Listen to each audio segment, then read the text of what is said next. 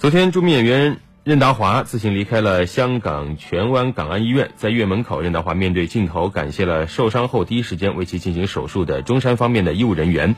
也对连日来跟进此事的媒体表达感激和慰问，同时对其公司老板杨受成也表达了感激，透露恢复好之后会尽快的出来拍戏。我们来听一下他当时说了些什么。谢谢各位对我的支持，谢谢你们。今天呢，辛苦你们了，辛苦晒你们大家啊，辛苦，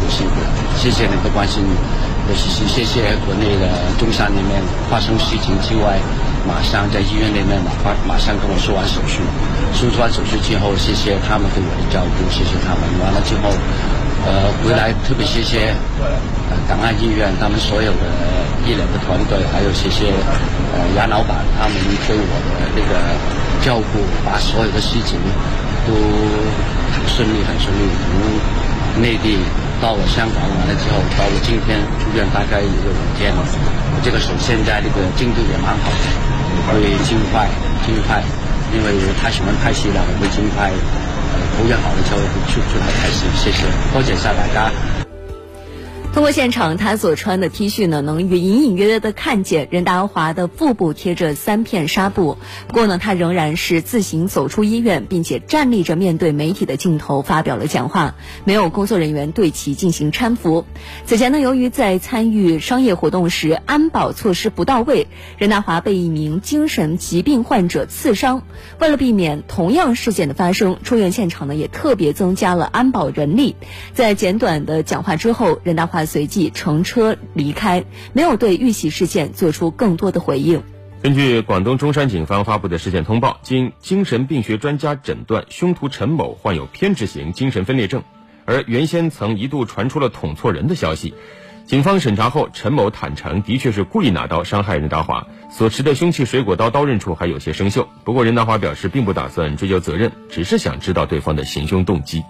任达华大度宽容，也引得公众一致点赞。然而，行凶者被判诊为精神病，又再次引发了社会的热议。除了担忧精神病人的管控之外呢，大多数人都在关心一个问题：法律上会如何的审判这名行凶者呢？会不会因为他是精神疾病患者就释放或者轻判？其中呢，民间流传最广、知名度最高的，莫过于精神病人杀人不犯法的传言。其实在我国刑法中，对精神病人的刑责界定有明确规定，精神病人在不能辨认或者控制自己行为的时候造成危害结果，经法定程序鉴定确定的，不负刑事责任。尚未完全丧失或者控制自己行为的精神病人犯罪，应当负刑事责任，但是可以从轻或者减轻处罚。间歇性精神病人在精神正常的时候犯罪，应当负刑事责任。简单来说呢，精神病人是否要负刑事责任，取决于当事人所患精神疾病的种类、病期以及当时的精神状态。